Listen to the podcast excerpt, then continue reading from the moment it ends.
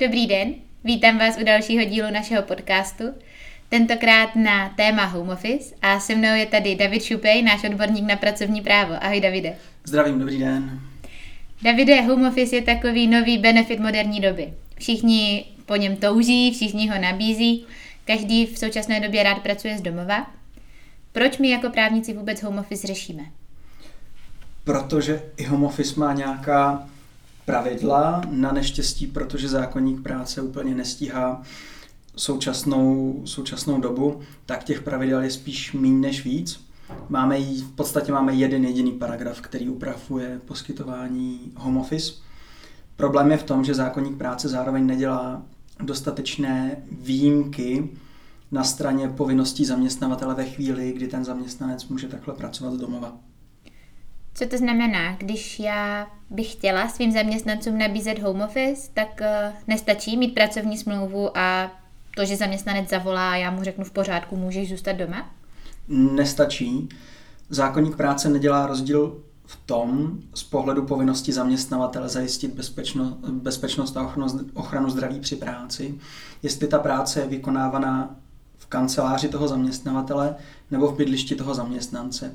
Bez ohledu na to, kde to je, tak já musím vždycky zajistit, že to prostředí, ve kterém zaměstnanec bude vykonávat tu práci, nebude ohrožovat jeho zdraví.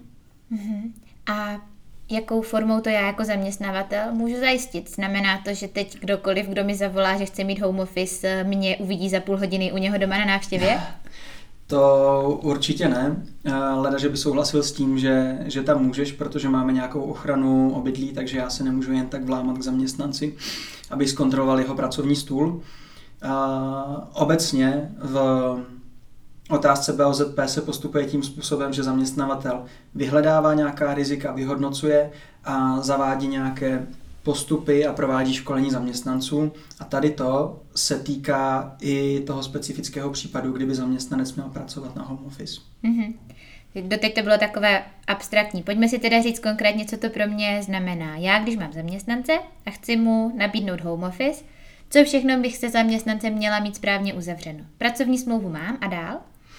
A zkontroluji si v pracovní smlouvě, jaké mám místo výkonu práce, protože z bydliště toho zaměstnance se mi stává další místo výkonu práce. Takže je potřeba si zkontrolovat, jestli to sedí, jestli se vlezeme do toho místa výkonu práce, tak jak ho máme v pracovní smlouvě, nebo jestli je potřeba nějaká úprava. Mm-hmm. Může to mít třeba souvislost potom i s pravidelným pracovištěm pro účely cestovních náhrad, podle toho, jak široce máme vymezené místo výkonu práce a kolik těch míst výkonu práce máme. Takže to je první věc. Dál, protože home office nemůžu jednostranně nařídit, ale měl bych se na tom dohodnout se zaměstnancem, měla by existovat nějaká dohoda o možnosti výkonu home office, ideálně v písemné formě, kde si sjednám to, že ten zaměstnanec vůbec může home office, že může na home office pracovat a sjednám si nějaké další podmínky, třeba ho zavážu k takovému rozvržení pracovní doby, které zajistí, že ten zaměstnanec mi nebude pracovat v noci, nebude mi pracovat o víkendech, bude dodržovat povinné, bude dodržovat povinné přestávky a třeba limity týkající se týdenní, týdenní pracovní doby. Opravdu by se mohlo stát, že ve chvíli, kdy mi zaměstnanec řekne, že chce pracovat na home office, že si pracovní dobu určí od 9 večer do 3 do rána a já budu muset poskytnout příplatek za, noč, za práci v noci? Mohlo, protože základním pravidlem týkajícím se home office je, že ten zaměstnanec vykonává práci na jiném místě. Um, a když ji vykonává na jiném místě, tak tam se neaplikují ty pravidla, které já mám tady v kanceláři? S tím, že si tu pracovní dobu rozvrhuje sám, ale já mám možnost dohodnout si s ním nějaké další podmínky. Aha, tak to je určitě zajímavé, to rozhodně naši dohodu o home office budu muset pořádně zkontrolovat. Ještě něco dalšího je potřeba v té dohodě upravit, kromě toho rozvržení pracovní doby? Mm, kromě dalších věcí je vhodné třeba vyloučit možnost, aby zaměstnanci někdo další pomáhal s tou prací, protože pracovat by měl jenom on, ne třeba jeho rodinní příslušníci. Mm-hmm. Další věcí je třeba souhlas s tím, že mi ten zaměstnanec umožní kontrolovat ty jeho prostory pro případ, že by třeba došlo k pracovnímu úrazu nebo pro nějaké pravidelné revize poskytnuté techniky. Mm-hmm.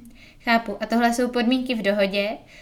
Jakou formou ideálně řešit to BOZP? V pracovní smlouvě, v dohodě, stačí nějaký vnitřní předpis? Určitě nějakým vnitřním předpisem, pokud se bavíme o BOZP, ten zaměstnanec by měl zase projít nějakým školením, které by se mělo týkat eh, rizik a postupů, které vyplývají při práci z domova. Mm-hmm. Mm, um, ale není to něco, co bych musel dávat přímo do té dohody o, o home officeu. Mm-hmm. Ve chvíli, kdy mám takovou dohodu o home officeu a zaměstnanec je pořádně proškolený, jeho pracoviště je v pořádku, jakou formou odpovídám já jako zaměstnavatel za úraz, který se mu stane v době, kdy je na home office? Pokud je to pracovní úraz, takže stane se při výkonu práce nebo v přímé souvislosti s ním, tak za něj odpovídám, ale pokud jsem zaměstnance dostatečně proškolil, seznámil ho s riziky a pravidelně ověřoval ty jeho znalosti nebo opakoval to školení, tak se můžu v nějakém rozsahu zprostit povinnost, povinnosti nahradit mu újmu, která mu vznikla tím, že se mu stal ten pracovní úraz. Mm-hmm. Funguje to tedy stejně jako na pracovišti? Uh, ano, protože i ve vztahu k tomu bydlišti zaměstnance z pohledu BOZP já mám úplně stejné povinnosti, jako by to bylo pracoviště u nás v kanceláři, jako zaměstnavatel. Mm-hmm. Je ještě nějaké další specifikum home officeu, které jsme tady nezmínili?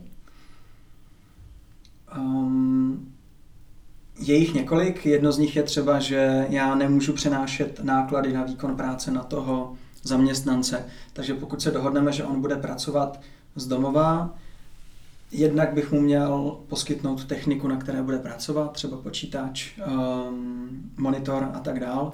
Pokud ten zaměstnanec bude používat své vlastní zařízení, měl bych mu kompenzovat to, že si opotřebovává svoje vlastní věci pro to, aby mohl konat práci pro mě protože by nebylo fér, abych na něj takhle přinášel ty náklady a šetřil na něm. Takže je vhodné sjednat si, je to možné nějakým paušálem, nějakou paušální náhradu za to, že zaměstnanec bude používat na home office svoje zdroje nebo své zařízení. Mm-hmm.